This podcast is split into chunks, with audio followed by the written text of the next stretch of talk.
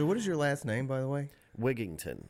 All right, Bo Wigington, Bo Wigington, also known as Bo James, Bo James. also known as Chuck Mountain. Chuck Mountain is the, the name I'm familiar with. So, Yeah. uh, Uh, yeah, well, like music, I went by Bo James just because nobody could spell Wigington. Like I was living in L.A. and I worked at this place called called the Complete Actors Place, and it was like a it was an acting studio, but they had music there. And the guy that was the owner, he was just like, "You need to change your name to just get rid of Wigington, just go Bo James." And I was like, "All right," so I did it, and now I confuse people all the time. I mean, I've heard of that. Like, it, it's I think a lot more common for actors to change their last names, Yeah. isn't it, than than musicians? Well, like SAG. So, like, say you want to go join the Screen Actors Guild or like Actors Actors Equity. Um, you, if there's someone with your same name, you have to change it. Mm. Like one of my, I went to UNCG for acting, and one of my friends joined the Actors Actors Equity Union, and his name was T.J. Austin. And he had to change it to like T.J. Austin or something, Mm. like just change it a little bit because there was already somebody with the same name out there. I just uh, saw an interview recently with Willem Dafoe, who apparently has been just letting everyone mispronounce his name all this time, and he made it sound like it was just somebody started with a mistake, Yeah. and he just rolled with it. But I would think it was something more like that. I would Yeah. think it'd be like, he, you know, he had to go by a different name. Yeah. Well, there was like when I was in high school, I got a job at Red Lobster, and mm-hmm. they called me, and it, like I was in a movie, and they called me, and they're like, "Is this Bean?" And I was like, "Yeah, yeah." You know, I I popped out. They're like, "We want to bring you in for an interview." I was like, "Okay, cool." Went in, interviewed, got the job. Came in the first day, and they had my name tag, and it said Bean Bean. because they thought my U was an N. And I was like, yeah, no, my name's Bo. And they're like, oh, well, we can't change it. like, we're, that's just what it's going to be. And I was like, okay, cool. So I was Bean for quite some time. That's kind of an awesome name. yeah, Bean. Bean Wigington. My grandfather's name was Henry Vestal Nail, and his uh, his his his name was Henry Vestal Nail Jr. But his father's name was uh, at the end of his life was Vestal Henry Nail. So there was no Henry Vestal Nail Sr. All of this because I think when he was in the military or something, the story was they put his name on a document backwards, and it just was the easiest for him to just go by a different name Yeah. instead of having to go through the paperwork of updating his name. It's paperwork. It'll scare people off, you know? Yeah, especially in like the 1940s, I guess. Yeah. Yeah, it's like my grandpa, his name was William Roy Wigington, but everybody called him Pete, and nobody knew why. Yeah. They were just like, name's Pete. Because, like, everybody, all the, like, my dad's name's William, his name was William, my great uncle was William. There's a bunch of Williams in my family. That was like a thing in that generation. My grand, like I said, his name was was Henry Vestal Nail. His, but his family called him Tommy, and which there's no overlap at all between Yeah. those names. And all of his sisters and stuff, that was it was the same thing. And some of them would be name me, like some of them would be her name would be Harriet, but they'd call her Mary. But some of it would be like her name was Sarah. And they called her tote bag or something. and it's like, what? Are, what? What are these names? Doesn't make much sense all the time. cool generation though. Yeah. So okay, so you went to school for acting. Yep. You're are you from here? I'm from Colorado originally. So How'd you end up here? my dad, uh, he worked for Siemens Medical Solutions and Oh, wait. Down in Raleigh. Okay. Um, so we got moved out here in uh, 2004, I think, and uh, finished up high school down there, and then went to UNCG. And like I was gonna go for music, but then I got in their like BFA acting program. And they only take 12 people a year, so it's like if you get in, you got to do it. And so I got in, and like by the second year, I started a band, and I was like, yeah, I don't want to do acting, but I'll just finish it out. So I took all kinds of courses that my dad was just like, why are you taking hat making? And I was like, I want to learn how to make hats. You know, it's like did puppetry, hat making, did a lot of African dance classes. Really? In the performance program, you have to take um, a certain amount of dance classes. And I tried ballet, I tried jazz, and I was like, African jan- African dance is going to be the way I go. So I did like three three years of African dance, and it was so much fun. Huh. It, was, it was a workout, but then I just like I just wanted to pursue music, and when I like graduated college, moved right out to LA, and just hit the ground running out there, just working a bunch of different jobs, and then I ended up getting a job as a music consultant, which I'd made like the playlist for like hotels, restaurants, like, casinos, like all the background music you hear. Mm, I was the guy making those playlists. interesting. it was really cool because that, that got me into the licensing world because I had a client, Pinkberry. Um, it's like a big frozen yogurt chain, and they always wanted like they wanted new music, so I had to learn like licensing music for background music. And then that got me into the licensing like music for film and TV because like I was starting meeting meeting like supervisors and directors and stuff like that Yeah. and so like it, it, LA was cool. It was just like super expensive. You're always in the car, and you gotta got the Sunset Strip. That's really cool to play, but you gotta sell those tickets. Yeah. But yeah, it was it was cool. And then the band I was in out there, we moved to Nashville, and then Nashville, like everybody started getting more work, so I went. I was in like a rock band and switched into just doing more Americana singer songwriter stuff as Bo James, and then um, then moved out here, started Chuck Mountain, which was like one of my old uh, nicknames out in Nashville. Chuck Mountain. Chuck Mountain. Hmm. It was I. Have you ever been to the basement? I don't think so. Um, it's a In Nashville, you mean? yeah. I don't think so. So there's a, a venue called the Basement, and have you ever heard of Grimey's Record Store? Maybe. It's in the basement, so it's like underneath it. And I was working there as a bartender, and like started off on the door, and like they had this event where there was a bunch of like kids at because it was some like younger singer doing like an in store um, performance. Mm-hmm. And so it let out, and there was like all these like high school kids, and the owner was like, "Hey, don't let any of these kids in. You know, no one under twenty one coming in." I was like, "Oh, I'll chuck them out," and he was like, "Chuck Mountain, that's a really good name. That's your nickname now." And I was like, "Okay." So we just rolled with it. Chuck Mountain. Chuck Mountain, man. So that's where it came from. Came Yeah. from. yeah, it's it's been around, and everyone's always like, "What is this name?" You know, Yeah. and it's been very hard trying to kind of figure out a brand for it because I automatically start thinking mountain esque things. You know, it's like I want it to be like, oh, we're going to summer camp and or we're Mhm. going hiking. You know, and then people hear the music and they're like, this does not match, and it's like. It's been a very interesting branding journey, but we're still not there. Hmm. well, I have a lot of there's a lot of things that I want to talk about. I want I want to make sure we talk about. I want to learn a little bit about life in LA and in, like what you did in out on the West Coast. Uh, I want to talk about Nashville, but the first thing I notice as we get to know each other is, and this might sound a little strange, but like I, identity is kind of an interest of mine, and just from getting to know you, you seem like kind of a. This might be the Colorado in you. I'm not sure, but you seem like a Southern guy, kind of normal. You got. I see you got some tattoos on your arms, and I I often feel like uh, what like actors. Actors, I often don't think of as like uh, wearing camouflage hats and like having Yeah. cool tattoos and stuff. I think sometimes they're a lot more like, oh, I have to like look this way. I have to look this this other thing. Yeah, That's the first thing I notice. and and plus you have a beard and you're into music. So, yeah. ha, what has that identity conflict been like? I guess. Well, uh, when I was in acting school, I got my first. Well, I got my first tattoo when I was in high school, but it was on my butt, um, so you don't see it. Uh, but uh, I got one like up here on my arm, and my voice teacher was just like, "Well." You just ruined your career, you know. so like, and so like, then I started getting more and more tattoos, you know. And they're just like, "Yep, I guess you don't want to be an actor, you know," because they're like, don't get any tattoos. You'll have to cover it. Like, because if you're an actor, they want to have like a blank, blank slate to work with, you know? Mhm.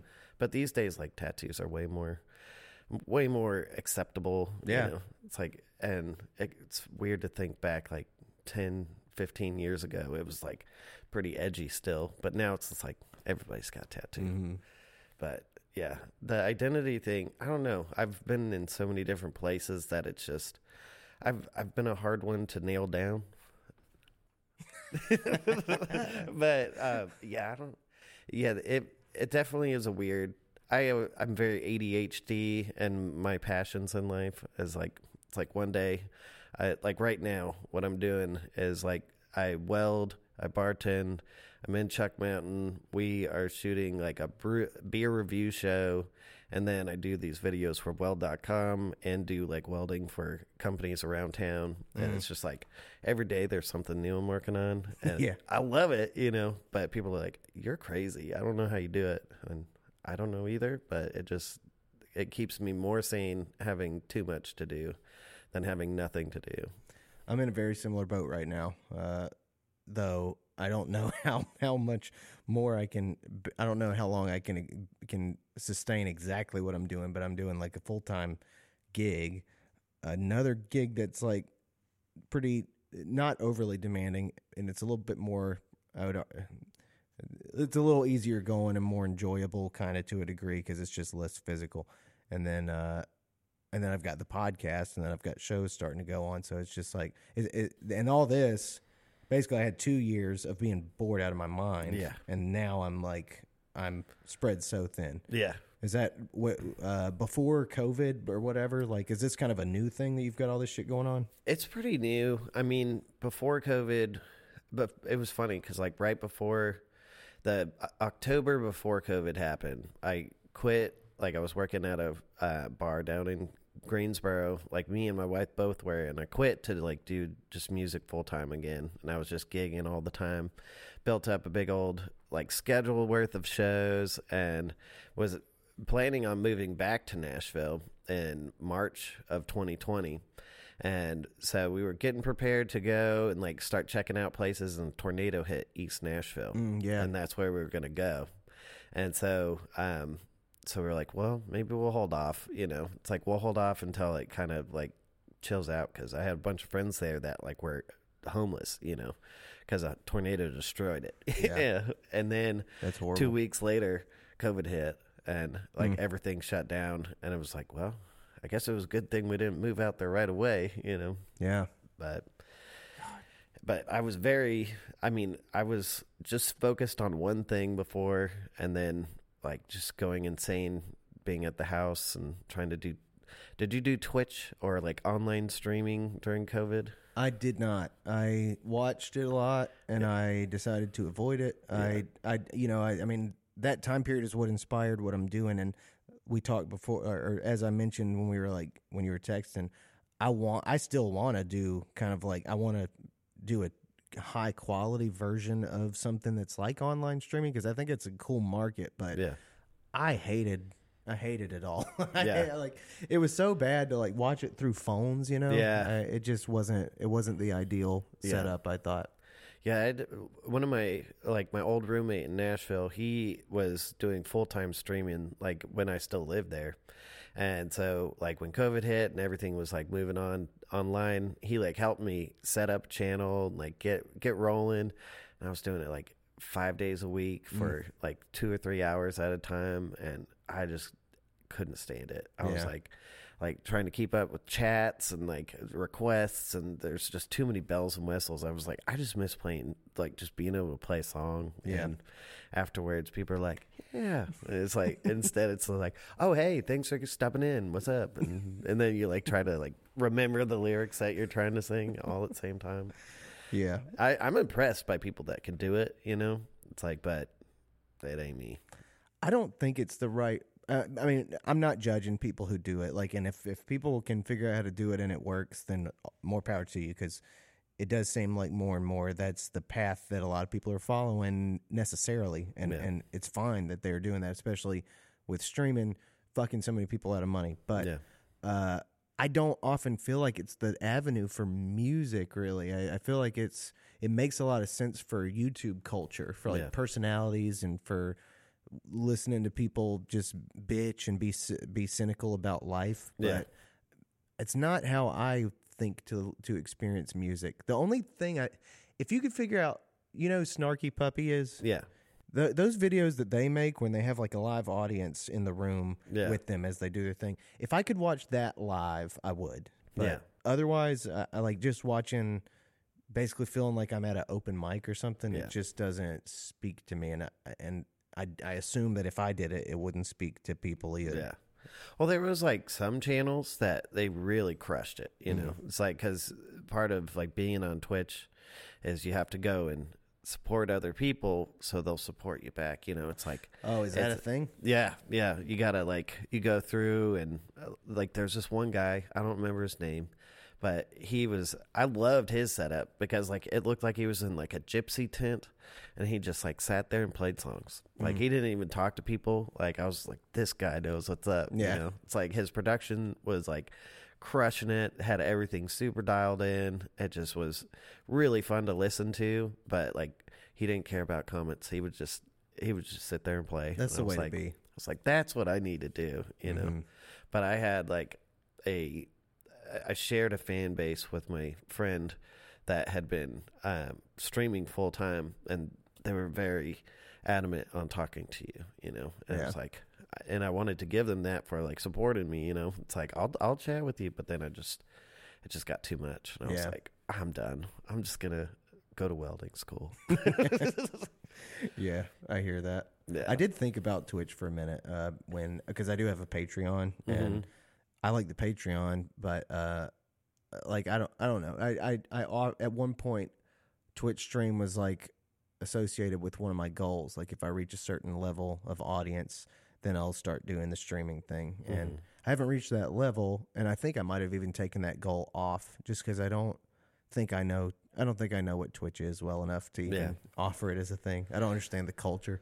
Yeah, it, it it's a lot more involved than you think. You Mm. know, it's like well, definitely than I thought. I was like, oh, we're just gonna get on there and play, and people are gonna give me money. It'll be cool. You Yeah. know, it's like this would be a way I can support myself, and and it's like no, it's like you got to learn all these different raids and making little channel like giveaway uh, like you there's just so much Badges and stuff. yeah, is that in badges, badges. Making the badges, making your channel art, like setting up s- different scenes and count-ins, and it's like I got really good at like setting stuff up, and helped a whole bunch of other people set up stuff. But Mm. I was like, I'll set up anybody's. Like, if all you want me to do is set it up, I'm all about it. But if you want me to stream, I'm not about it. Yeah. so, how long were you in LA for? I was in LA from like 2010 until 2013. Okay. so about four years, and um, it was pretty cool. I mean, I- struggled the first couple years out there for sure, just because it's so expensive, and I was driving a truck that was like I had had for like 15 years, and gas out there is pretty much what it is right out here now. You know, Mhm. it's like that was just normal out there Yeah. and it just being in the car no matter where you went like how like i lived like six miles away from my job and it take me an hour and a half to get there. I was Good like God. man this is so lame. Every day back and forth and um it it was really cool. I liked the culture of of LA like the musicians once you started getting into like open mics and everything and meeting different people trying to make it out there you know it's Mhm. like there's like different classes of people there's like the people who've made it there's the people trying to make it and the people that are just there you know Mhm. it's like it's like you can there's more mu- more actors out there than musicians but there's a bunch of musicians still Yeah, I get I get the feeling uh, from a very limited knowledge, but you know, like it is still one of those places where if you're in the entertainment industry on a national scale, it makes sense to live there, even within music, and Yeah. therefore probably worth considering, even for like like any anybody throughout the country that wants to be an actor, they know to move to L.A. But uh, you know, some musicians think they want to live near Nashville, some want to live maybe near New York, but seems like LA is too still one of those places for music too. It, it's cool. I mean, there's like different different vibes like playing around LA. Like I was in a band called the Heavy Heavy Hearts and we were like in your face rock and roll, like blues rock, you know. And so we played there's our favorite spot was Harvelle's It's like a blues club down in Santa Monica off of like Third Avenue or Fourth Avenue. I can't remember now, but it was like this cool, small, like dark room, red red uh, leather like booths all around, velvet paintings on the walls. You know, it was it was super cool. Um, and then you go and play like the whiskey a go go, and it's just like you got you got to get on, set up in ten minutes. You play for thirty, and then you have to be off stage in five minutes. You know, and it's just like that's not as much fun. You know, but and then we got really big into the biker culture, like a bunch of my friends were in a biker club and they started getting us on like motorcycle runs. So we'd go and just like play like our favorite one. I played one at a bar that was in the middle of absolute nowhere. Like there was no cell phone reception. The bar was owned by the Devil's Disciples and it was just like this small little little bar and we played like as soon as we rolled up people were like you got to tell us whose moonshine's the best. And we're like they're like we all made moonshine. You got to try it. And i hmm. was like okay. And so we tried a bunch of moonshine and then stumbled through one set and then sobered up for the full band set and but like we would get in those that's kind of where we moved into. It was like we were doing venue shows and everything but then we just moved into more just playing motorcycle events. Hmm. And that's a way different side of la you know? It's like most people think like hollywood and you know it's like there's a big biker culture out there. Mm-hmm. Like biker builders like a bunch of custom builders out there. There's an event called born free that happens out there every year and it's just like builders from like all across the nation come out. It's like three days and you can just like there's just like thousands of motors like custom motorcycles that people come and bring to show off you know? Hmm. And i like that side of, of la a lot more but the other sides it's just you, you get lost really easy out there. Like you can go down some dark holes you know? That's what I would imagine. So I I I asked a dude, I asked a friend of mine, a few. We were, uh, I'm fascinated by what has happened with the uh, the comedy scene in LA in particular, uh, and the way that they've networked and and and also the way that performance can work for comedians in LA. And it based on what you were just saying, I wonder if there's similar networks in, in out there for music, like uh, like you know a comedy club might have four or five people booked but other people might be able to show up and hang out and still do sets throughout the night and it's just one person in a microphone so they can jump up. Um, is there more like those places you were talking about playing is there more of a space out there that's capable of facilitating musicians in a spontaneous way where a bunch of musicians are able to kind of play uh, on a given night uh, at a certain club There, okay. There's a place called the Federal, um, in North Hollywood. That was a really cool bar, but they it, there's like open jams. There's like blues jams all over town. But that was one where you'd like go and there'd be just like rippers on that one. And then there's another place called the Baked Potato. That was like a blues club, but they would have like an open jam, and you'd see like the drummer from Everclear was like there a lot, just like sitting in playing with people, and uh, like my old guitar player, he was just really big on these open open jam nights because he he would go to them all, and it, he was a phenomenal guitar player. Like I could, I can't hang like that. Mm. Like I can't go to an open jam and just be like, yeah, Yeah. I'm gonna sing. You guys know this one, you know? Because like back then, I was like very anti covers. I didn't want to learn anybody else's music because it would taint mine, you know. Mm-hmm. And now I'm like, that was so stupid, you know. But this is like that's how you get better, you know, Yeah. and get inspired. But yeah, that's the only thing I know of where people can get up and just kind of it's kind of a spontaneous performance. But LA when I was there at least it was very like there was a ton of events, but it's just like this is this event and these are the people playing and we're promoting this and there's no room, you mm-hmm. know. It's like it was very cold. Like LA was way cold and Nashville was warm, you know. It's like it was a welcoming embrace. LA was like nope. Nope. If you if if if you can't do anything for me, don't don't talk to me, you know. There's a lot of those moments, but Yeah. So okay, you were there till like 2013. and then Uh, did you say, did you say you lived in Vegas? No, no, Okay. no. I worked like so. I I did music at the Monte Carlo. Like I did background music for Mhm. different places out there. So like the Monte Carlo, and then I think I did Caesars, like parts of Caesars, and then I did. There was a 24 hour restaurant that I don't even remember which one it was, but they had a different playlist for every hour of the night, Mm. and it was just a nightmare to do because it was like making 24 playlists every month for them. Mm. But I was in Vegas quite a lot. We would go just do like 48 hour runs because it was like five hours to drive out there. We'd just drive out, party all weekend, and then drive back and go to work and not sleep in like two days. I can't do that anymore. Yeah. it's like those days are that. gone. Yeah. Nah, fuck that. Yeah. Uh, I have come to appreciate sleep so much more than I ever used to.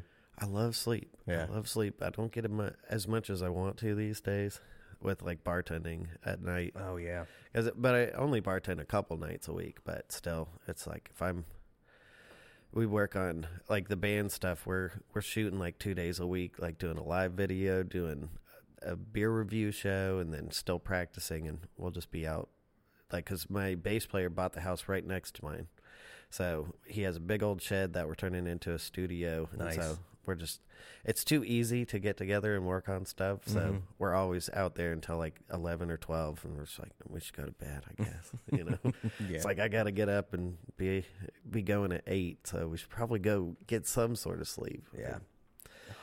but God, morning jobs. yeah, yeah, Sons of bitches. I know. Uh, so did you move to Nashville in 2013? Yes, Yeah. October twenty sixth. Remember the date? Interesting. Why do you remember the date? I don't know. I it was it was a very big like shift in life. Like we were getting out of LA because like I was doing bad on the alcohol side. Like I was getting very bad. Mm-hmm. And so we all decided, you know, it'd be better for us to be in, in Nashville for like touring. And we thought it's like our music will fit more there. So let's all move. But it was also like a big move to like try to get me out of drinking as much as I was. And then we moved to Nashville where everyone's a professional drinker anyway, you Mhm. know. So I was like, what? Um, but yeah, we moved out there. We moved into this. We found a place on Craigslist when I was living in LA, and one of our friends went and checked it out. They're like, "Yeah, it's cool." And like, we moved out into this place that was in Pegram, which is like West Nashville, and it's like just outside of Nashville limit, and it was like way up in the hills. And half of the house was insulated, half of it wasn't because they had like built an addition, and we didn't find that out until the winter. And Mm. we were like, sweet. Um, but yeah, all of us moved into the same house, and it was super crazy because we'd always like go play and then invite everybody back to our house for bonfires and stuff. Yeah. It was a fun time in life, but it was definitely a crazy time in life. Yeah. But that's what your twenties are for, right? Exactly. I mean, that's you know, yeah, you gotta take some risks and figure this shit out. Yeah. Uh, so did you? So did you live in Nashville for a while? I lived there until 2017. And then Okay. That's yeah. I lived out there for about four, four almost five years too. So was it helpful to your music career? Like, did you did you did Yes. it accomplish what you hoped? To, like, did you make some connections that you hoped you would, or whatever? I feel like I grew more as a musician being there. Like I feel like when I was living in LA, it's like I thought I was good, you know, and then I moved to Nashville and I found out I wasn't because you go out in every single bar, everyone's better than you, you know. So it makes you like work harder on crafting a better song, playing to like even just backing people up. It's like learning how to play to a song instead of just play on a song Mm-hmm. you know, it's like the craft aspect of music that Nashville totally changed my world. You know, it's like I used to be in the school of like, can only write if I'm inspired. You know, inspiration has to hit and that's it, you know. And then moved out there and then learning the craft side where it's just like, okay, we need a song about pickles, you know. It's like, and so I, I write for a company called Songfinch. Um, which, I'm on Songfinch too. You're on Songfinch? Yeah. Rob Rob's one of my the guy that started it. He's one of my buds from L.A. Oh, really? Yeah. Huh? Do you know Brian Ware Weircamp? Mm-mm. He he was on the he was on the podcast a week ago. Brian was like their one of their first artists, or maybe their maybe number one, like their first artist that they ever uh, that ever joined it or whatever. I was But- right there with him, man. Yeah, he's a he's a Winston dude, and he's he's the one that he's how I learned about Songfinch. Oh, cool. Yeah, I I tell everybody about it. Like, especially musicians. You know, it's like if you're trying to, like when it first started out, it was way different. You know, it's like now it's like a lot more streamlined, but like, it's it's been cool because like I've been I've been writing with them since I think like two, 2017 Mm. is when he started it because one of their A and R people reached out to me and I didn't know it was Rob's company until like they're like, yeah, we were interested in you like s- submitting a song for us. And then I found out it was my buddy's company, and I reached out to him I'm like, "What's up, man? it's like you got people trying to recruit me. It's like, what's up?" And like just working with him for the past, I don't know, five, six years. Like, Yeah. it's been a long time. But I took a break last year when I started welding. Like I went to welding school, and it was just like super hardcore. Yeah, So I took a break and I'm just about to come back. I'm revamping like all my stuff and about to like my old roommate, he's doing like 20 songs a week. And Yeah. he's like, you need to get in and just start doing it. I was like, all right. I mean, if if I could figure out how to do twenty songs a week, maybe I would do that because it's it's honestly it's such a weird experience to do Songfinch, man. Yes. Like I don't know how it is for you, but every single time I read one of those submissions. I guess for people who aren't listening, or for people who aren't aware, but who hopefully are listening, Yeah. Songfinch being a service where people can order a customized song for a person uh, for an for an occasion or something. I had one last week that was like uh, somebody's one year wedding anniversary, and they were or they wanted to order a song for their husband, and they were going to surprise him with it. So they provide a bunch of details about their life, about their their names and their what how they met and the story of their relationship, and then artists like us can take that story and interpret it and kind of take the cues of the mood that they want the song to be and create a song for them for some cash and it's a cool little service. So i joined it probably about a year ago. Every time i get a submission and read it almost every time it it almost brings tears to my eyes because Yeah. it's just like for for more than a decade songwriting for me has been all about myself and all about like what i think and my intellect and my poetry and stuff. Mm-hmm. And then to like take that part of me and put it into somebody else's sentiment and and their like appreciation for somebody makes me really fucking emotional for some Yeah. reason i'm just like i can't i can't not feel a lot from that and then anytime i success successfully do it succeed at pr- like creating a song that actually somebody really loves uh yeah it just like i uh, it just is a really weirdly emotional experience for some reason i guess because it's like taking that taking that craft and letting it not be about me for a little while, letting Yeah. it be about somebody else, you know? Well, it def like Songfinch is part of that craft, that change into the inspiration to craft. You know, it's like Yeah. it really developed that side of me where it's like, you know, it's like I've had some really, really sentimental songs with them. I've had ones where they're like, yeah, we want a song about ghost pirates fighting a jeweled octopus and a majestic sea otter. you Really? know? It's like I've had some Like weird ones. Trippy, you know? trippy, unexpected. Things. Yeah, yeah. Just I've had some like super strange briefs, and I've had some like just like really. It's like, oh man, I really hope these people like this because I like this story, you know. And you just learn a lot about strangers that you don't know who they are. You'll probably never meet them, and they'll Mhm. probably never know who you you are. You know, they'll probably never reach out yeah, and like i kind of like that where it's like i feel like as musicians we spend a lot of time on the stage trying to get people to invest in our emotions you know it's like but being able to from behind the scenes invest into their story and their emotions and then just give it to them and it's just like something i'm it's not part of like i'm not going to go and try to promote this you know i'm Mhm. not going on tour being like i wrote this song for these people's wedding and i hope you really like it you Yeah. know it's kind of like a gift you know it is. Yeah, and like i feel like people don't really see the value in art that is like i think songfinch is a super valuable thing for people and people don't understand how valuable it is you know Mhm. i feel like it's something that it's like, yeah, well, that sounds fun. You're like, well, we'll we'll get a song like that. It's like, but it's like it takes your creativity to really dial it in, and that's something that you're not you could usually can't just buy somebody's brain. Yeah. you know? Exactly. Yeah. so that's something I really like about it, but it's also sometimes I get really frustrated with.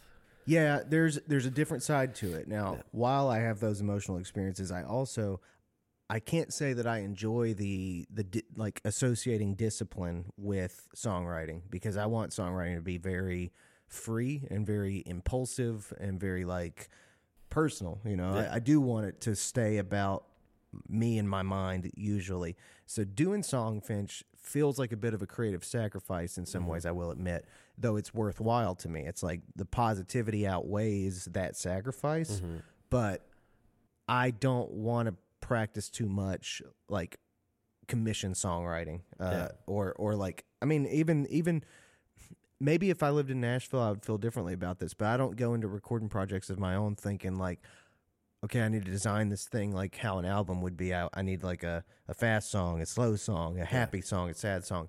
I don't do that at all. My my shit is like I want it to be like I take like I let my psychology and my problems kind of create themselves into rhymes Mhm. and I, I don't want it to be more organized than that. So it's it's sometimes it's a little bit of a i don't want it to sound bad because i do i fuck with Songfinch as a company. I think they're super fucking cool.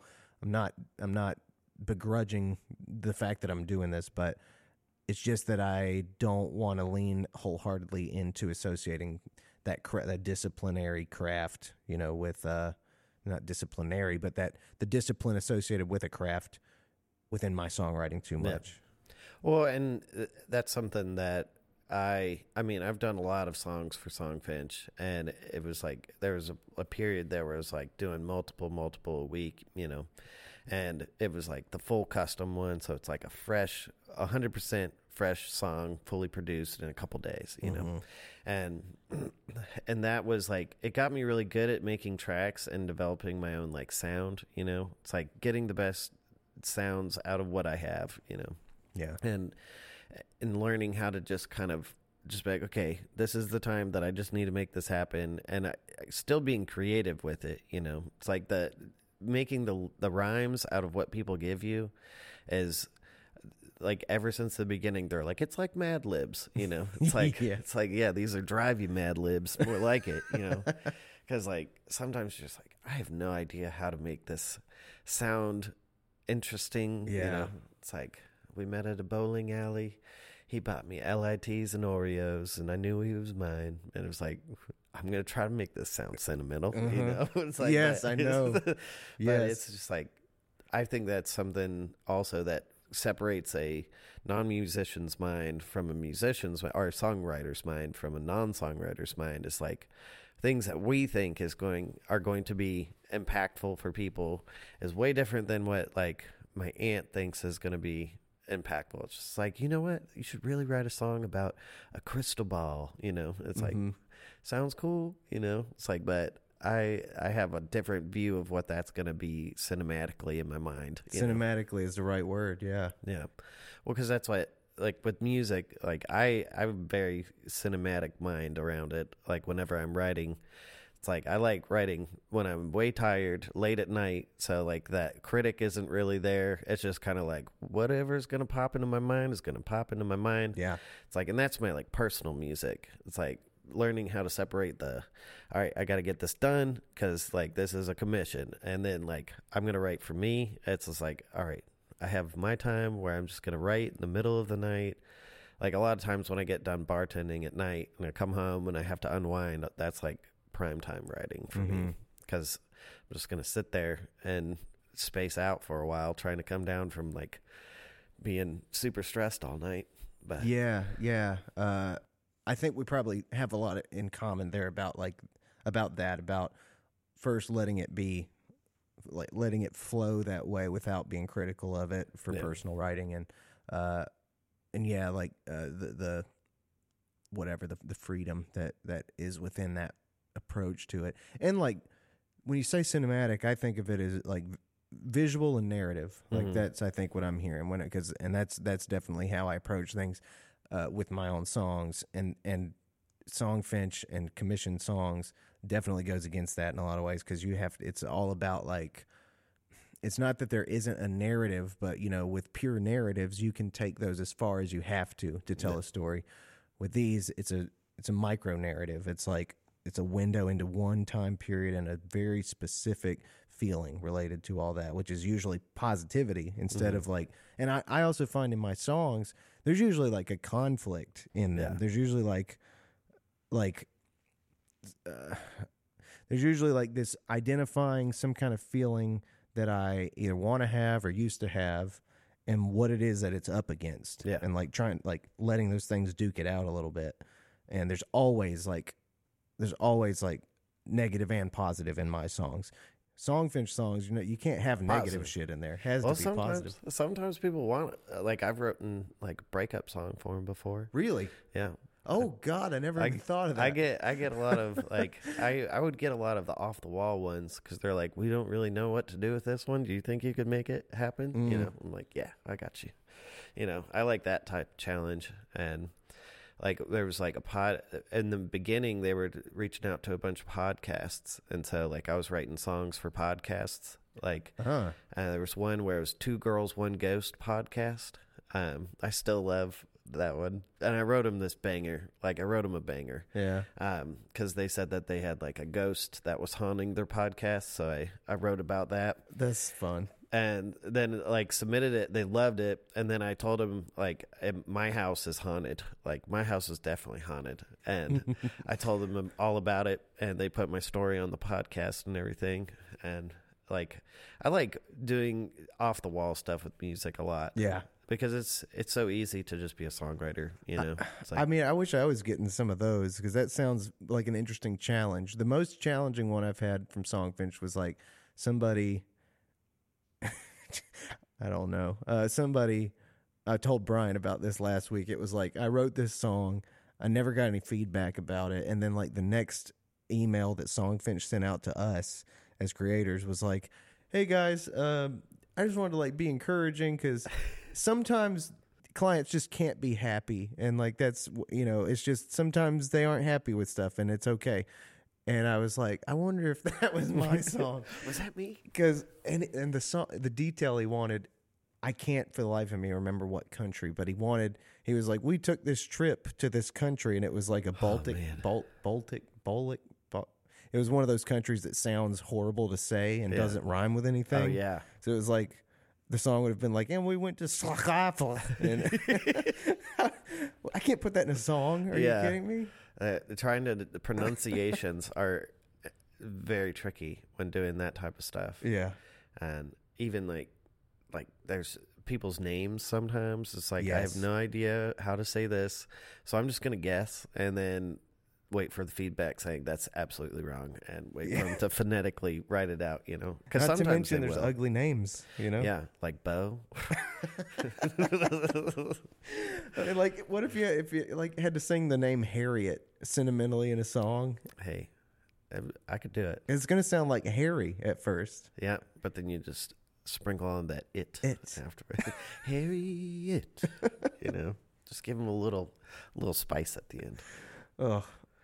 Songfinch is a weird thing. So, so is. tell me about this ghost. If is, can you tell me about this Oh ghost? yeah, yeah. So, um, so I bought this house when I was in college, moved in, and then um, I was hanging out there one day with a buddy, and like my kitchen is attached. Like there's a doorway that goes into like I have my living room, but there's a doorway that goes into the kitchen, and then there's a hallway that goes down to the rooms. Mm-hmm.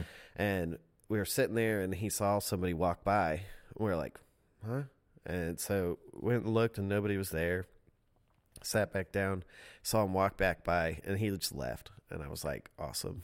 So then uh, later on, same like everything's kind of coming from this room that's right across from our room. Like we have like our master bedroom, and then across the hall is like this other room, and that's the ghost room. Mm. And uh, one day, so I had a friend, a roommate that was living in there, and one day he like got up to like leave, get out of his room, and the door pulled shut, and like he like couldn't open it. He thought it was me messing with him, so he like hides in this closet and like sits in there for like five minutes waiting for me to come in so he could try and scare me, and then never came in. And then he went back and opened the door right up, and then nobody was home, and so he told me about that, and then we had a friend staying over in that room, and he woke up in the morning and looked up like he had glasses because he had terrible eyesight. He like looked up and saw he thought it was our roommate standing there, and he was like, "What are you doing?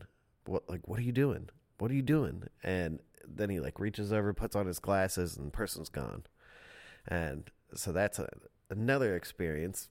And then when we moved back, it was this was I didn't tell my wife about all these stories either. Like before moving back in, Mm. and so like everybody has described this guy as like kind of like middle age, brown hair, kind of bowl cut almost like guy that they keep seeing.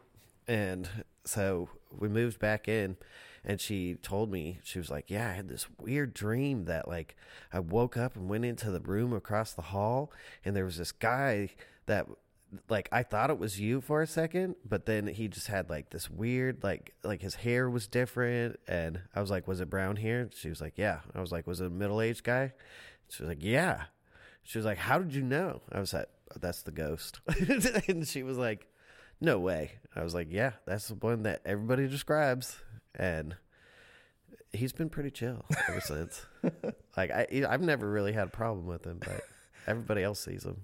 I'm fascinated. yeah. I uh ghost is one of those things that I definitely don't believe in by uh persuasion, but I choose to entertain because it just makes life more flavorful. I Oh, feel yeah. like it's like why would it's so fun to imagine that maybe there's ghosts out there. Yeah.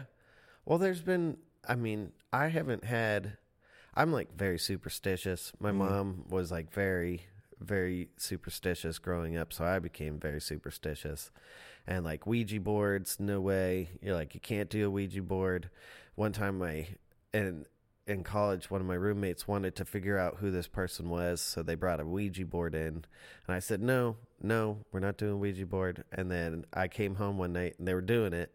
And so I took it, threw it outside, and then I went in and got salt and went did a, a circle of salt all around my house. Like Really? just ran around. Everybody's like, "You're crazy." I was like, "I'm crazy about not having angry." Like if if I can make something upset and it's gonna mess up my whole life, I'm not gonna try to do that. Yeah. So like, I'm very cautious on the paranormal side. That is really interesting. Like so when you say superstitious, what does that mean to you, I guess? Like does does that mean that you believe certain things or that you're concerned with certain things? I, I guess it would be a healthy fear. You know, it's like I, I, it's a respect more Of the That's is. paranormal in a particular? respect of the paranormal. You know, it's like there's, I've had experiences with things, and it's just like, I've, like when I was a kid, uh, living. My grandparents live in Mississippi, like out in a bunch of. It's like I don't know how many acres, but it's a pretty big plot of land and there was like old houses that are kind of broken down out there and they would always say it's the ghost house and Mm. like one time I went out and I got a book from it and I brought it back and then the next morning it was gone and it was back where it was. And I was Hmm. like, "Okay, that's that's kind of weird because nobody nobody in the family like I asked everybody. I was like, "Who put this back?" And everybody was like, "Nobody, nobody." And I Mhm. have it now. Like I I took it. Nobody's taken it back yet. But just weird little thing. Like I've just always been fascinated with the paranormal too. Yeah. Like Zak Bagans, Ghost Adventures, gets me every time. I don't I don't I don't think I know what that is. You've never watched Ghost Adventures I don't think on so. the Travel Channel? Is that is that the? I remember around the time that no, I don't think it was the same show. Around the same time that like uh like Pawn Stars and all that shit was Yeah. kicking off, and Yeah. American Pickers. I remember there was a ghost show then that was like that was kind of popular, but I don't Yeah. know if that was what it was. That's definitely Ghost. Well, it, it's either Taps or it's Ghost Adventures. Okay, Ghost Adventures I love because it's like a bunch of bros, like just be bro, bro, did you hear that? and then like the host of it is like super aggressive towards the spirits. He's like very big on like taunting them to do something. He's, come on, show me here. If you're real, come on, take me. You know. And then he's just like goes to these. He's like. I feel real crazy right now. Y'all just give me a second, you know. It's like it's like all right. I I don't believe half of this, but I respect it. You know, that's the the healthy respect. You know, Yeah. it's like it's maybe all for show, but I respect it. Yeah. Like just exorcisms and stuff like that. It's like I don't want to be part of that. I don't I don't want to have anything like that bad juju on me. You know. Man, yeah. There's like I don't know what to do with it. There's like such a long not not not only is there such a long history of people making claims of this sort, there's also so many apparent like so many uh, so many claimed eyewitness accounts of things of this sort and and then there's like you could you could interpret that i mean you can interpret that a lot of different ways just like there's a you know people can claim to see all sorts of things but then there's like then there's a then there's people who per, try to perform exorcisms and like the fucking the evidence from those like the like the audio the audio recordings from Yeah. exorcisms and shit that's just like it it's just all I can say without being an active without being a persuaded believer of any of these things is that like at least all of these pieces together feels interesting Mm-hmm. and like somewhat compelling in some kind of way. I'm like very I'm I, I'm like very skeptical. I, I, I was like a hardcore atheist for a, for a long time. That was Yeah. just like rationality only, and everything is only physical in the brain. That's the only things that matter. Yeah. And uh, you know, so there's that part of me still that like laughs off anything that sounds old fashioned or far fetched or superstitious or whatever. But like, there's this other part of me that's very silent sometimes. It's like, you know, it could be for a good reason. Yeah. I got what was it that really Dan Brown. So like I love Dan Brown's books, but he has one called The Lost Symbol. Um and they just made it a TV show um as well. But I read that book and it changed my life. Like put me on a different path, I feel like. Really? Because I mean, I was always really into kind of like tarot cards and fortune tellers and stuff like that. But I'd never learned about like I'd never heard of metaphysics. You know, it's like metaphysical sciences and everything. And that book got me kind of like on this track of like learning more and more about that and then like Mason, like the like Freemasons and then like all the esoteric stuff connected with that. Like I'm really big into esoteric stuff. Mm. Like cuz there's been there's been different thoughts about what the brain is and consciousness is for thousands of years you know it's like and we i feel like in today's day and age like it's very straightforward you know? It's like there's there's science that is like this is no this is why you're happy. This is why you're sad you know? But back in the day they're like oh it's because you have too much of a bile inside of you. You need to go ahead and get some leeches to suck out this blood and drink this tincture you know? It's like mm-hmm. the sciences of like the mind that have developed over the just millennia you know it's like back in the day they were like oh no it's it's a ghost haunting your brain you know it's like there's all kinds of different things like that Yeah. but then it, getting further into like the esoteric and metaphysical world it's like more about developing yourself you know it's like When I, what I understand about esoteric is is understood by few. Is that the same definition that you're using? Um, esoteric is yeah. I- I'm talking more like um, like there's there's I'm trying to think like the Golden Dawn. Like through the ages, there's been like magicians. You know, it's like not your M A G I C. It's the M I G I C K. You know, it's like the Aleister Crowleys and all that kind of stuff Okay. but but not going straight into that. I, I'm more into the like alchemy side. Okay. Like, so like alchemy, everybody thought it was like uh, when you hear alchemy, do you think turning lead into gold, right? But really, underneath all of that, it's like the philosophy of like turning your soul is lead. That's the base metal you're working with, and you're trying to turn your soul into gold to like purify yourself, you know. Mm-hmm. And it's just like it just listening. I read a. I listen to a lot of audiobooks when I'm welding, and it's just like listening to that kind of stuff. Just trying to like. It, it's all about enhancing yourself, like getting to the purest, most like the truest self you can be. And I feel like that's something growing older has been very big because like I had a really bad alcohol addiction and then stopped and then like just this growing period of like learning my relationship with vices, you know, mm-hmm. and because like my music's always been like that was what I was just it was like a diary of like my problems, you Yeah. know, for a long time.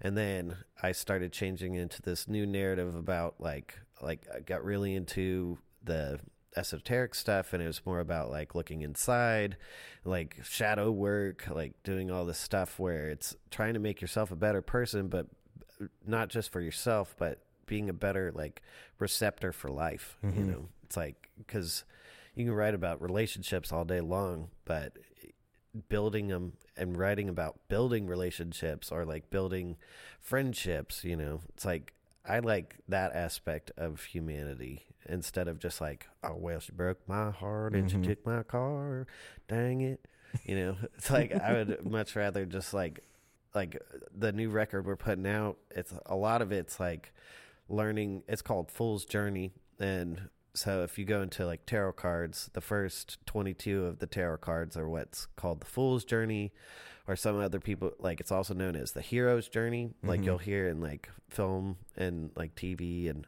life, you know, the, the hero's journey you go through and you meet all these different characters. So like if you're looking through the tarot card, that's like the progression of people that you meet until you get to the end and start all over again. You know, it's like this cycle that you go through and a lot of these songs are kind of like learning periods of like encountering different manifestations of life you know but that's just a very complicated way of being like learning my like growing pains you know Yeah, man. I mean, uh, I'm so relieved to find out how many more people are fucking with the same stuff that I am in in different ways. You know, like, uh, but still, you know, I'm I'm relieved because so, sometimes in a super individualistic, you know, lifestyle, it's you you know you're just not you're mainly just like me. I I try to practice like hardcore individualism and stuff in in a particular way,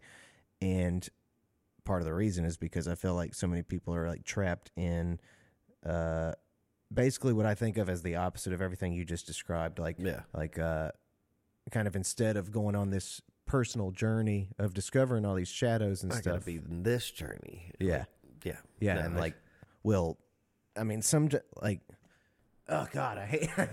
it's just that it it turns into like political affiliation so Yeah. much and stuff, and like that's the big distraction from the real shit that you can do inside your own psychology to iron some shit out. You know? Well, I feel like we're bred bred to that's getting bred out of us, you know. Is mm-hmm. like the self reflection. It doesn't matter anymore. It's like I everybody's putting their entire life on the internet hoping that people like it, you know. Mm-hmm. And so like we've been kind of led down this road of like, oh, this is what you do to become famous, you know. It's like this is what you got to do to get your name out there, you know, and you got to do it every day. You got to make sure you go and like all these posts and you want to leave comments, you want to follow X amount of people every day and then make sure you're on this other platform where you're doing all this different stuff, but don't talk about yourself. You know, it's like just mm-hmm. follow what people are doing. You know, just follow the road. Here's the roadmap. Just follow that roadmap instead of making your own path. You know. Yeah. And I feel like that's what's what's kind of suffering in the world of like genuine genuine creativity. You know, is being stifled. Like Hundred percent agree. it's just like, can you be creative recreating what this person created from this person that created it for them? You know, it's like that's what kind of is today, and I hate it. But I totally agree. I mean, that's like the that's that's kind of what I think uh, a lot of the, the social media forms it like, uh, like it's it's also true that a lot of people because of social media are engaging in some level of creativity. But I think what you just described sounds like it's like engaging at the the most basic surface level of creativity, which is just like impulsive reaction to somebody else's words and it's like it's a little uniform it's a mm-hmm. little like we're all doing the same thing we're all interacting in the same way and the humor is starting to all look the same and stuff Yeah.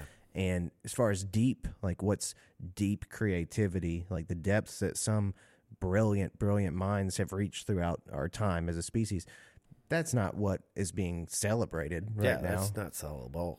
That's- Yeah. it's it's it's just like no, that's different.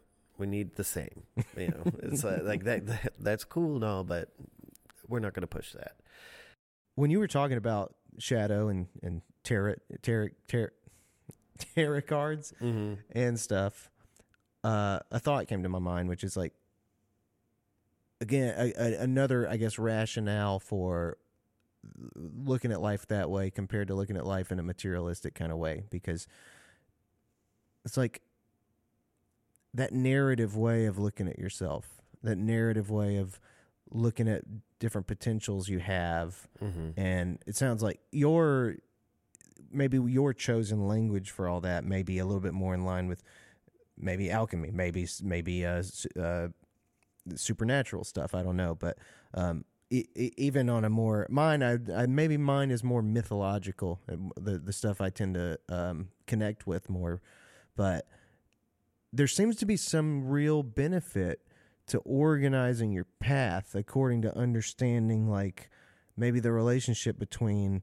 what it means to be uh like p- pursuing the mindset of the hero's journey or the fool's journey as opposed to like the fucking tyrannical the tyrannical underlord or whatever Yeah. like and i guess i don't think it's a bad thing to have language for that especially because it's so interesting and culturally rich and stuff compared to not you know Yeah. but it feels like a lot of people don't fuck with that. I, I guess that's what that's where I started talking was like I'm surprised when I meet people who do fuck with that language Yeah. because I I feel like the majority of people that I know probably don't fuck with that language so much unless they do it through Christianity. Yeah. Yeah. Well, and that's like, I was never really, like, our family, we never went to church and all that. And they were like, when I was a teenager, like, yeah, you can decide what religion you are, you know. And I was like, I'm going to be a Buddhist, you know. Mm. And and then I didn't become a Buddhist, but you know, it's like I I've explored. I love religion, you know. It's like I love reading all the different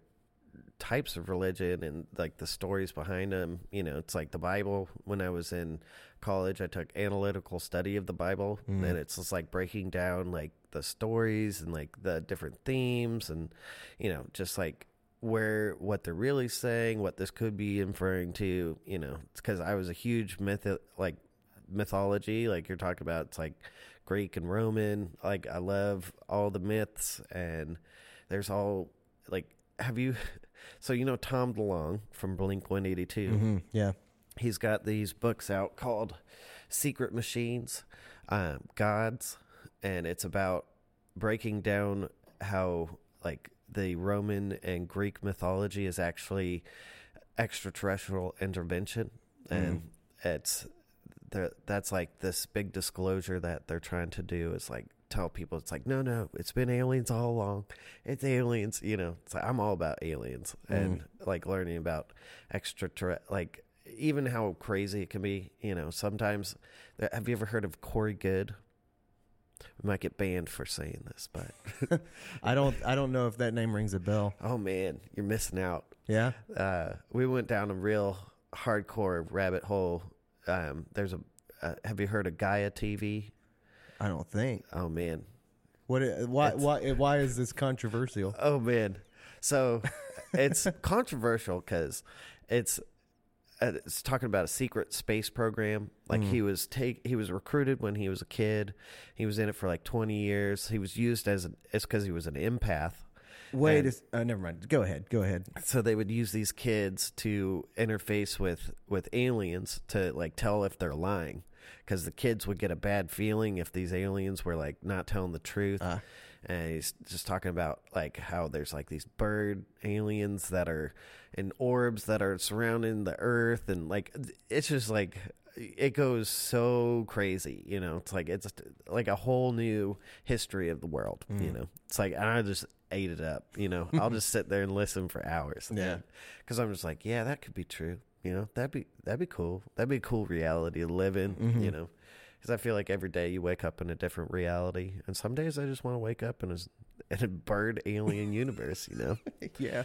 but um, yeah, there's so like that's like a a new hip thing these days is being an alien person. It's like yes, no, I I talk to the aliens, and they tell me you know that's when I was in L.A. I would go to see the psychic like every every week. I would go and I would mm. I was spending too much money on sitting down for a half an hour and and she would tell me different things. And one time I got a guy and he was like, "When you're songwriting, you know you're channeling, right?" And I was like, "What do you talk about?" He's like, "You're a channeler." And I was like, "What does that mean?" And he was like, "So when you're writing, it feels like you're not writing the song, right?" I was like, "Yeah, you know, just kind of pops in. Sometimes he's like, that's channeling. You're connecting to a different plane and they're feeding you the music. And so a lot of my career, I've just been like, I'm into that. I'm going to believe that. I'm just Mhm. going to, I'm just going to roll with, I'm going to channel a song tonight. I'm not going to write a song. I'm just going to let it come to me, you know? Yeah. I mean, I think believing that definitely helps. Yeah. And it's like it there is a question of like whether or not it matters if uh and I there's this part of me that is really reluctant to say this because I think truth is like my highest value period. And It's the it's the thing I believe in. And there's different ways to measure it and uh, one one argument to be made is if truth truth can be defined as facts truth can also be defined as something that brings about the behavior that you want it to bring about. Mm-hmm.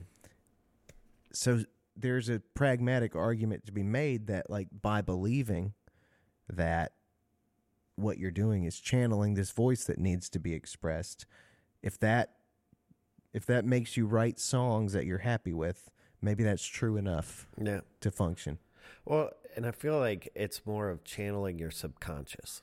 You know, it's like there's a, a whole side of your mind that people, you know, uh, most people don't learn about their subconscious mind. You know, Mhm. it's like that's not something you just sit down. It's like, okay, y'all, today we're going to talk about subconscious versus conscious mind and how to tap into your subconscious mind. You know, It's Yeah. like no one ever really learns how to dive into their subconscious Very few mind. people want to even look at it. Yeah. You know? But I mean, it's working harder than your conscious mind, and it's always on, and it's always there, and it's it sees more than you do, and it knows more than you do, mm-hmm. you know. And like tapping into that, it's like that whole aspect of you know humans only use ten percent of their brain. It's like, yeah, but you can use like I feel like that subconscious side is a huge part that just we need to unlock more of and i i spend a lot of time trying to live in or to connect with it you know it's Yeah. like i feel like that's the channel that i set up is like okay what do i what am i really feeling and like really listening to yourself and just spending time to just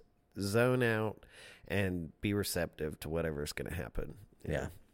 because I'd get inspired a lot of times. Like sometimes I'll get a melody in my head, and I'll work from there. Sometimes it'll just be like, like I wrote a song one time where I didn't want to. I was, I didn't want to go buy another pack of cigarettes, but I had a bunch of half smoked cigarettes like out on the back porch, and it was just like chain smoking half smoked cigarettes, Mm. you know. And that was like, that's a song. We got to write that, you know.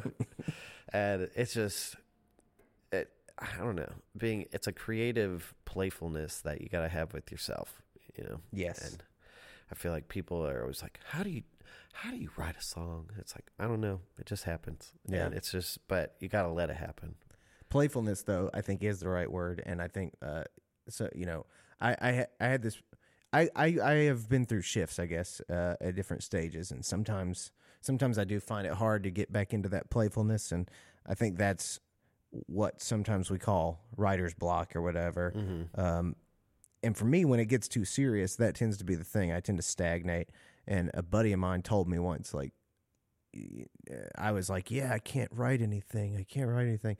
And throughout the conversation, this older, wiser buddy of mine was like, "Yeah, songwriters just give themselves too much personal credit for the Mhm. things they write. It's just like most of it's accidental. Most of it's like you don't, you didn't even do it. Your brain, you just, you just said things." And Yeah. I'm like, "You're right." And then like that that night, I was able to start writing again, and I think it was like that idea of not giving myself credit for like being some kind of creative fucking genius genius Yeah. and pioneer and stuff It was like, yeah, that doesn't need to be there. Just fucking play with poetry, Yeah. and so and that reopened the door. And that's probably happened a few times in my life. Playfulness and, and creativity is, I, I think. I mean, I- can't think of anything maybe more significant to it than Yeah. than pl- the willingness to adventure in that way. Yeah, I feel like a lot of people, I mean, me, myself included, it's there's a lot of fear that comes with songwriting, you know, because there's like you're judging yourself, you're afraid of like what other people are going to judge it as. These are all like steps you have to overcome and just like let go. It's like when I was younger, I was very, very hypercritical and always worried about what people are going to think, you know. And like these days, I'm like about to be 35, super chilled, chilled out now. It's like if you don't like it, that's fine. Mhm. I do. I think it's fun, Yeah, you know. And especially since the reopening of the world, you know, it's like people have been it was like a super high receptivity of music and then now it's like it's like everybody's so distracted about Mhm. everything these days and it's fine you know it's like i'm i'm not very hopeful about the touring aspect of stuff but i am very hopeful about the aspect of just creating a lot more and putting it out and just letting it live there you know and not focusing so hard on like okay we're going to do an album we're going to go tour for three months straight we're going to do all the pr you know it's like I, we're just going to put stuff out and play gigs that we like to play.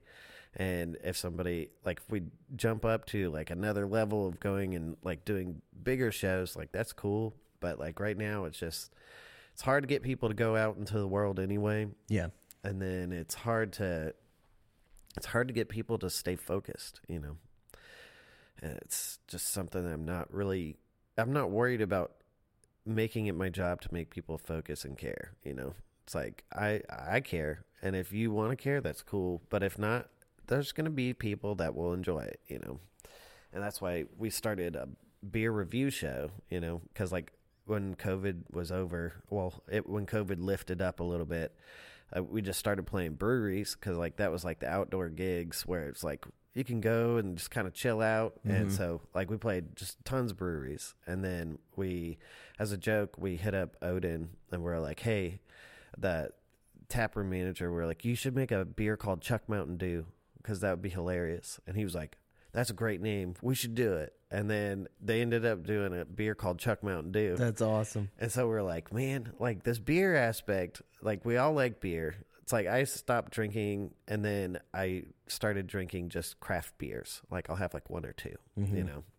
And it's just like a way that I can still have a relationship with alcohol, but not like I can't do liquor because there's not an off switch. But I can get full off of like two beers, and Mhm. like that's not going to push me into like crazy man mode. You Yeah. know?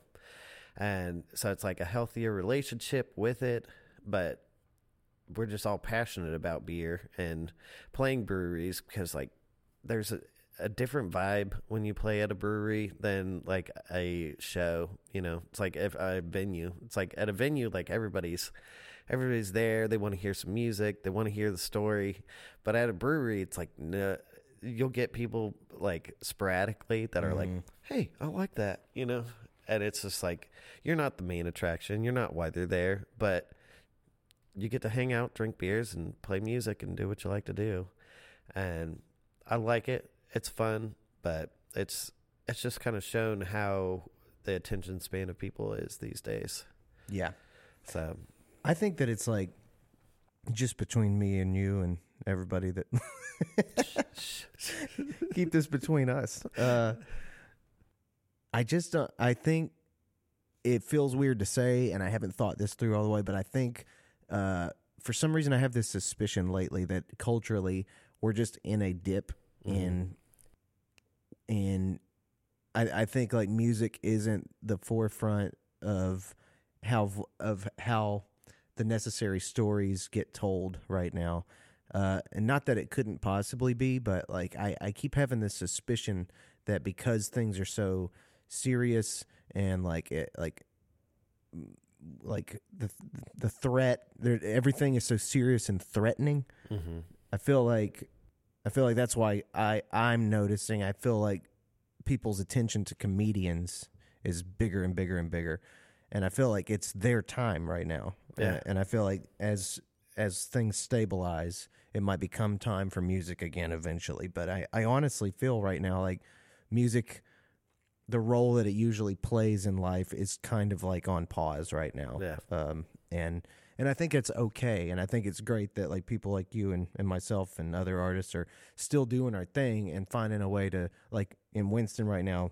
The thing is like, fuck it. If there's not an audience for this, we'll do it together. We'll just like do music things together as musicians and have a community rather than a sort of like artist versus audience kind of thing. Yeah. And uh, and I think that's fucking cool, you know, to Yeah. do that instead. And I think it'll come back around eventually. But so before I forget, what is your so how can people check out this show? I want to check out this show, the beer show. uh, Brews Rock. Um, it, it's on our our YouTube channel and our Facebook page. So if you go to just search Chuck Mountain on YouTube or go to our Facebook page, we have a whole playlist of them. We only have two episodes out right now, but this next week, we're Tuesday. There'll be one coming out for St. Patty's Day Very cool. which is very silly. I mean, it's just like a fun time for us to s- sit and drink beers and talk about it. There's nothing informational on the show. It's just like a bunch of guys hanging out and reacting to different beers. Yeah. I think it's great. It's like because there's tons of cicerones out there. We're not cicerones. We're just guys drinking beer Yeah. and just talk about it. And we're gonna start like moving into because we've been doing breweries that we go and play a show at like after it's released, and now we're gonna be focusing more on just because my dad has a beer sh- beer and wine shop down in Fuquay, so like me and him talk beer all the time. And there's so many beers out these days. Mm-hmm. Like there's so many breweries, there's so many different types of beer, and it's like a renaissance for art because like all the cans, like the, I don't think people understand how many different artists are working on beer right mm. now. Because it's like every brewery has the different style of art that they put on their cans and then there's like collaborations and there's just like there's a lot of really cool stuff happening in the art world with beer and even like with music too. You know there's a bunch of musicians that have beers. There's like Iron Maiden, they they kind of set the pace back in I don't know when their beer must come out. Must have been in like 2015, maybe. They like came out with the Trooper, and it is a interesting beer. Hmm. But I mean, there's we're moving into more themes instead. It's like it's like one week we're gonna do like extraterrestrial beers. You know, Mm. it's like because there's like all kinds of different like Dissolver up in um, Asheville. They they're like very alien themed, but it's just like you know just having fun, trying different stuff because half of the beers we're never gonna have tried. Yeah. know. It's like I like reacting to just blind react to this random beer, you know. It's like I want to do an episode where it's like we cut the labels off. Like my wife will cut all the labels off. We don't even know what it is. We have to try it and figure out if we can figure out what kind of beer it is, maybe what brewery, any Mhm. kind of flavors. Because like right now, our kind of staples are: what do you taste? Would you drink it again? Where would you be if you were drinking this? And would you make it into a candle? Mm. And there's not there's been quite a few that are not candle approved, but there's a couple that are candle approved. That's funny, man. What is what is your uh, kind of go to beer? My go-to beer, I'm really big into like the double IPAs these days because like I don't really like hops, but when you get a double IPA, it takes the hoppiness down like immensely, and they're just super smooth. And I can usually just have one and just be like, okay, I'm good for Yeah, like I don't need another beer. It fills you up. they're delicious too. They're so good. Yeah, like just the New England style. Like Uh-huh. just I like hazy IPAs. I, Yeah. I used to hate IPAs, and then I started drinking like the just like the craft beer IPAs instead of just like your like Sierra Nevada Mhm. extra pale IPA. You know, it's Yeah. just like like super bitter. Like I'm it's all not- like right there. yeah. Yeah. Well, and it's funny because like we've been drinking pretty much nothing but IPAs for a while, like as a band, Mhm. just because we're always like, yeah, we'll just get the IPA, it's fine. and we did Odin's, like we did the the Brews Rock for Odin's beer, and we, one of them was this blonde ale, and we like tried it, and we're it's like, this is awesome. Like, what have we been doing? We've been just like drinking these like crazy intense IPAs, and like this is like one you could just drink. It's very, very sippable. You know, it's like Yeah. you can sit out and like have a couple of them instead of it's just like I'm gonna make it through this one, and that's it. You know. I don't know why, but red is like. I so I don't know if this opinion is informed by this or not, but red is like my fucking the color of like my soul or something. I don't know what it just possesses me in some way, and and it just so happens that red ales tend to be one of my faves. one of my favorite things, and uh, and I've had a few red IPAs too, and and in both cases they just have this this odd bitterness that I find really I find really palatable. Yeah. But it could also be that my brain is giving it giving it some extra love. some extra love just because it, because the word red is in red it. is in there. Yeah. Yeah, blue blue beers. I'm all about it. Yeah. Is blue your color? Uh, Blue's my color. Mm. Blue's my color. And you're kind of dawning blue it looks like. oh yeah, and some cat here. Mm. Yeah. Um. Yeah. I. I wish there was blue beers. I. There's bound to be. There's. Yeah. There's definitely. There's Sweetwater blue, but it's not really blue. There's blood bud platinum. Oh man. I I have not tried the Bud Light Platinum, but I I should Oh. because they just have. We're gonna do an episode where it's just like crap beer. It's like you're like worst of the worst, and just try to find like like Keystone Light. Have you ever had a Keystone Light? Keystone Light, I don't think so. Oh man, I played a I played a gig one time like out in California. It was like way up in North California somewhere, but I stayed on this ranch and like in the morning they woke me up at like 8:30 and they were like, "All right, meet us out at the horseshoe pit." And I was like, "Okay." Like get up, go out there and they're like, "All right, we're to play some horseshoes." And then his wife comes out with a case of Keystone Light and some boar sausage that they'd made from a boar they killed the day before. Uh, And they're like, "Here's breakfast." And I was like, "Keystone Light and some boar sausage." I could get used to this. where did you say this was? It was in California. California. I- it was like right outside of Monterey.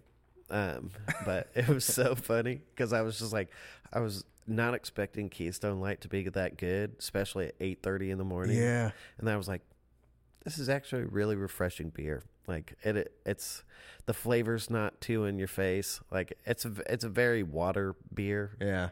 Like it's a hydrating beer. I don't think I've ever had a beer in the morning. As much as it, it seems like that's something you have to do at some point to like ha- to fix get a going. hangover or something, but I don't think I've ever done it. Yeah, I, I that was probably one of the only times where I was just like, okay, well, I guess this is what we're doing today. You know, it's like Yeah. if we're gonna drink a couple Keystone Lights and play some horseshoes, eat some sausage, then Yeah. go play another gig tonight. Yeah, do it, man. Yeah, So tell me more. I, I we got to we got to something that I wanted to talk about, and then like went back off into other stuff, which is fun. Uh, and I think probably my fault, but I want to know more about the album you were talking about, like this Fool's Journey thing. So okay, so we we've been a band since I so I moved back in like 2017. I started working at Hops Burgers Burger Bar, and um, because like we moved back and we just needed needed a gig, so I was working there, and then Sammy, our drummer, was working in the kitchen, like he was a fry cook, and he was like. He's like, yeah, I play drums. I said, yeah, sure. You know, it's like, and I was very still coming off of like the Nashville vibe and I, i'm like okay yeah yeah but like a big reason i came back here is to like try to help younger musicians like learn the craft and like getting out and playing recording you know and so then i was like he had bugged me about it for a couple weeks so then i was like okay come on over i'm going to throw my most intense music at you and let's see if you can keep up you mm-hmm. know and it was a little rough at the beginning, but like he was like really dedicated, really wanted to play. So we just kept playing, and like he's gotten so much better from like the very beginning. And then we found I was working at Guitar Center, and I hired our bass player as an instructor there, and then he mm-hmm. became our bass player. And we've just kind of been working on becoming a band. You know, it's like becoming better at playing with each other because I feel like a lot of people they just kind of put together a band and then put out an album and it's there. you Yeah. know? So like the first couple of years we've been together, we were recording at Jeff's house because he had a studio in his house and just working through finding the sound and all that kind of stuff and then we went to Earth Tones, and um, have you ever worked with Benji? No, I don't think so. Yeah. Well, we went out there because we were like, let's just go get some bed tracks, then like maybe we'll build off of that. And went in planning on trying to get like three songs because we're like, we'll put out like an EP, you Mhm. know. And we went in and we've been we've been playing a bunch of these songs for years, you know, and we'd never recorded them. And so we went in and we knocked out like eight the first day. We're like, we should go do that again. And so then we uh, knocked out like another seven or something like that. Hmm. And we just like bed tracks to kind of build off of, but it's like the most us that we've ever sounded recording. And we were planning on doing the EP. And then we were like, well, let's just do an album. Like, we'll ch- we got 15 songs. We're going to chop five of them, just find like the best best songs out of the batch and then see what kind of story like the lead one is called Fool's Journey and it was just a song that I wrote over quarantine times and it was just like more about it's about the fool's journey of like finding like you start down this path trying to find the answers and you're asking all these people where the answers are but really you got to look inside and then a lot of the songs that are on the album are going to be very internal but like internal lessons i guess is what we'll say Yeah. um, but some of them are just cycles you go through in life you know? It's like there's ones from the heavy drinking days there's ones from learning about yourself there's ones from learning about relationships in your past that you just can't get over you know? It's like there's just all these steps of growing and then that's why we're just like fool's journey would be a good name. And we'll just put all these stories down that hopefully it'll help people understand a little bit about where we've come from and just like as a songer where I've come from like all of the trials and tribulations Mm-hmm. you know? But I don't know. It's just with this band it's been very kind of laid back until we got that beer just kind of kicked everything into gear. We're like we got to do something now you know? Because it was we were just kind of doing it for fun and then everything just changed with that beer a good beer will do a lot for you With the you know. Chuck Mountain Dew. Chuck Mountain Dew, man. Yeah. I should have brought you one. 'Cause Ah. it's it's gone now. Well, damn. Yeah. Oh well. Uh, so well, trials and tribulations and such. I mean, uh, this like I've I've done two projects based on similar things, like two recording projects that I would say. I mean, it changed my lifestyle for years. Writing about some of the stuff that you've been describing, Yeah. and I'm wondering how much of you it like took to go to these places to to like explore these things because it sounds like it it started it starts way back further than Yeah. just when you met these guys and started this band. Oh yeah. No, there's definitely like there's songs that like there's songs we laid down that I wrote like back in Nashville, you know, it's like before even moving here cuz like I I wanted to I I got signed as a singer-songwriter, Bo James, to a label out of um San Diego. and they were like very pushing me to be just singer songwriter, very folk, like chill, sentimental songs, you know. And then I was like going through these really dark places at the same time, you know. It's like I had a real bad problem with alcohol, but it was just like more of a like it was like punishing myself for no reason, you know. Mm-hmm. It's like, well, we're just going to go ahead and just keep getting super wasted, wake up the next day regretting everything and then do it all again. You know, it's like because that's the only way to fix it. Instead of just like it got to a point where I woke up the next morning. I was just like, I'm going to AA. Went to AA for like a month and a half, and then I was like, I I think I got this. I may like I have the willpower to just like not fiend for it. You know, Yeah. and. Like just cutting out because it was like beer, I could have a couple, you know. It's like, but liquor, as soon as I touch it, it's just like never stops. It's like I'll go until somebody somebody stops me, you know. And um, a lot of these songs are through that dark period, and then the narrative kind of shifts after you get out of it, you know. And like that's that fool's journey. As a lot of the time that I spent in Nashville and even L.A., it was like these. I was trying to prove myself to people, you know, and then this album's more of trying to prove to myself like what I've been searching for is I already have it, you know. You already know what you want in life. You just have to accept it, you know. It's like you got to accept the path you want to go down instead of just search for it, you know. It's like cuz you can be like right now the crazy busy schedule I'm working, you know. It's like I'm spending all these different things and everyone's like you're crazy. It's like no, but I'm accepting it, you know. It's like this is what I've accepted for myself.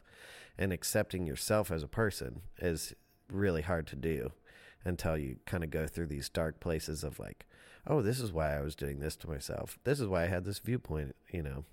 And it's just kind of this progression of stuff that you hear in the album, you know. Absolutely, man. I mean, I, I'm, different parts of what you were talking about gave me a, some version of chills where I was just like, "Fuck, I know what I know what you're talking about," and like I, I remember this moment and and shit, and, and like, uh, that sh- it's just comforting in some way to like I don't know like uh relate to re- relate to that effort uh and hear it expressed so similarly I think to to the way that I've like tried to been been trying to navigate things particularly this idea of accepting your vision for life I don't know why that is so hard anymore uh Yeah. I don't know if it's because we're in our 30s or what it is but you know after after my I had a full-time job got laid off from that and since then I've like post COVID, I was able to identify what I can picture the life I want to have. And it's really hard to accept that it's like all on me and my own kind of um, ability to commit myself truly to that and, and commit myself uh, to the discipline necessary to achieve that and all of that. Uh, to to go that road instead of going some road where I have a full time job and and and make more make more money that way or whatever and have a more comfortable sort of guarantee of things and sacrifice sacrifice other things to to make that work. Uh, Yeah. it's just it's frustrating. It's we it's it's it's frustrating to be able to identify that and not always know how to make it right. Yeah. You know. That's uh, like I feel like parents are a big part of that. You know, it's like uh, right now, like going back to do Songfinch. Right, um, I was like, hey, I'm going to get back in the Songfinch game, and my parents are like, well, what about welding? You know, it's like you just went to school, and like I started a welding business. You know, it's like, and I'm I'm like I can still do it. Like, but it's I'm much more comfortable as a gig person. You know, it's like as a musician, it's like okay, I got three gigs this week like that's the way my mind used to be you know it's like but everything i do now i'm looking more as like a gig it's like okay so i'm booked to play music two times this week i've got three projects that i'm booked to do for welding and then i've got f- some bar gigs i'm looking at like looking at everything more as like a gig and how many gigs can i do in a week to maximize like all the hours i have you know it's like Mhm. because i'm still married and I got to got to spend time with my wife. But the fun thing is, is she's helping out with a lot of this stuff. You know, it's Yeah. like she does all of our filming, and it's just been a lot more fun having her be part of like the band stuff. But I'm teaching her how to weld, and she's going to start doing art projects. Really? hmm That's badass. yeah, yeah. Women in welding. is Yeah. big these days. Really? That's a thing. Women are way better welders than men because they have a higher attention to detail.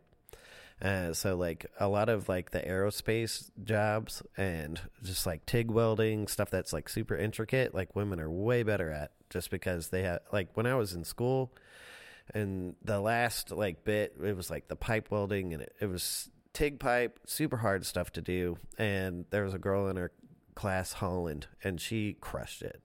And then even in all my classes there was always there was a girl uh Casey. She was like the best welder in the class. Like she'd outweld anybody, you Mm. know. And then Holland, she was like hers compared to everybody else, it's like super nice, neat dimes stacked all the way around, you know. And it's hard to do that. But it's so I'm teaching her cuz she she really wants to just make art projects for like lawn art and like wall art and things like that. And then I do more of the infrastructure type of stuff, like doing bar faces and building like uh, shelving and all that kind of stuff for people. And because I like that, I like going and just it's definitely kept me in shape. Yeah. Like lifting heavy metal every day. You know, uh, I mean, not every single day, but um, it's it's nice to space it out because I also have terrible carpal tunnel. Mm. And like when I was in school, like I started working at the steel yard right when I started school.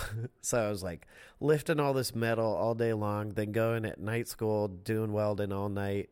And like I got like two weeks into working at the steel yard and I, I couldn't. I couldn't open my hands because Mm. like I was they were like gripping all day that like I couldn't open them. So I quit the steel yard and I was like I got to keep doing welding, but like went through welding school like with numb hands pretty much all the time. So Mm. it's like and music it's hard too cuz like we play these 3-hour gigs and my hand will fall asleep half the time, you know. And it's just like I hope, hope I don't lose this pick that I think I'm holding still. Might have to super glue it in there or Yeah. something. I got like a nice callus built up on the back of my finger just in case. Yeah. Um, but it's yeah, gigs. Like looking at everything more as a gig. That's yeah. I mean, I fuck with that. That's what I was doing until I started a new job last month, and and I, it very well could be that my boss would listen to this. I don't know if he will or not, but it's like I'm I'm grateful for that job and I'm doing it, but.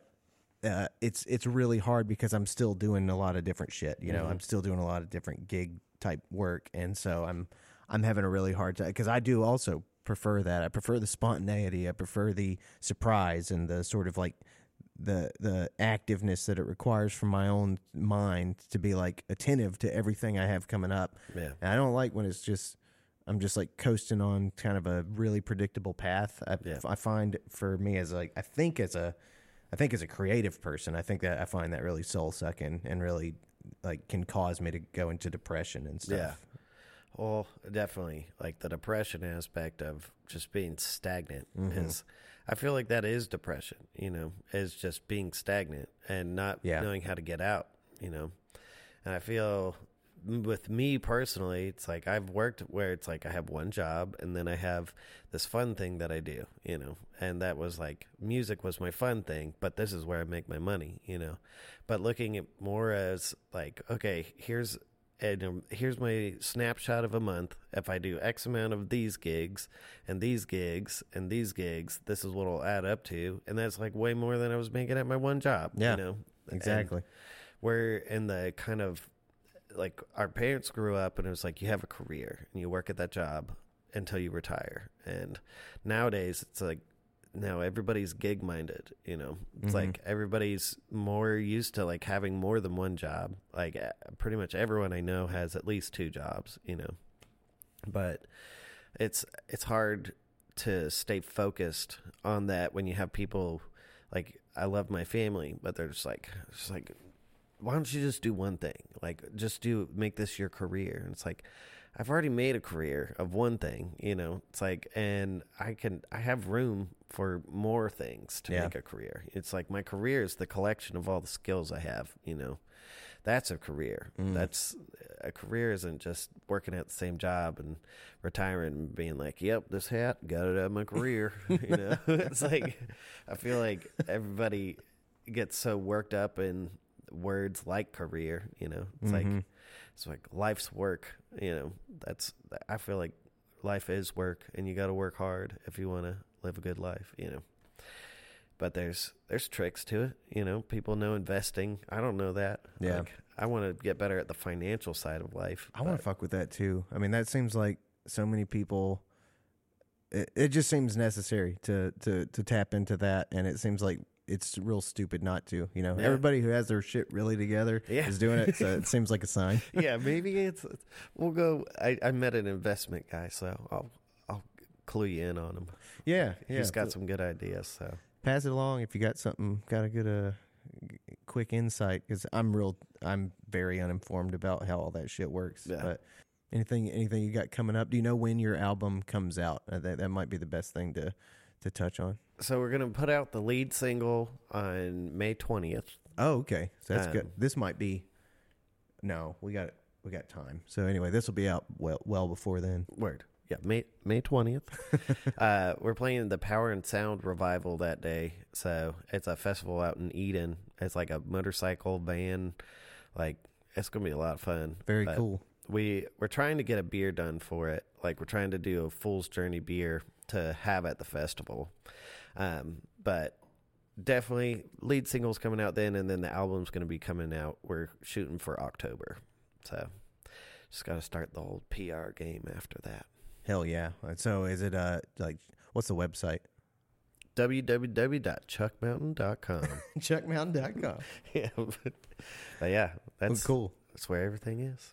Well, dude, um, I it was it's it's very fun for me to jump into a conversation like this. We you and I hardly spoke at all before doing this, and Never. it was so so, so fun to like Little hear- texted. Yeah, like at three emails and one and like two text messages, and it was super fun to like uh to jump into that conversation with you and like learn about you and shit. Yeah. And uh and thank you for coming out to this house so you don't know what the hell you're walking into and all and, and Coming down the road, it was very interesting.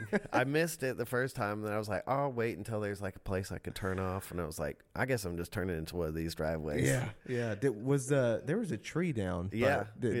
did- was that clear? Yeah. Yeah. Okay, he- cool. There was a guy out there just chainsawing. I was like, I don't know if this is the right spot. But yeah, I was like, I'm on somebody's property. They're going to shoot the back of my car. It's fine. Yeah. uh, we are. uh We shoot very few people out here, but uh, Very few is still more than none. You know? no, no. Uh, but yeah, that tree fell over there, during all the wind over the last few days, and I don't know if you can tell that I smell like gasoline, but Oh, I smelled it when I came in. I was like, yeah, somebody's been chainsawing. indeed, yes. Well, thank you for uh, taking the risk and Yeah. coming over and hanging out with me. Absolutely. Thanks for having me. I guess we'll shut it down for today, but uh, we'll talk again. All right. All right. I'm into it.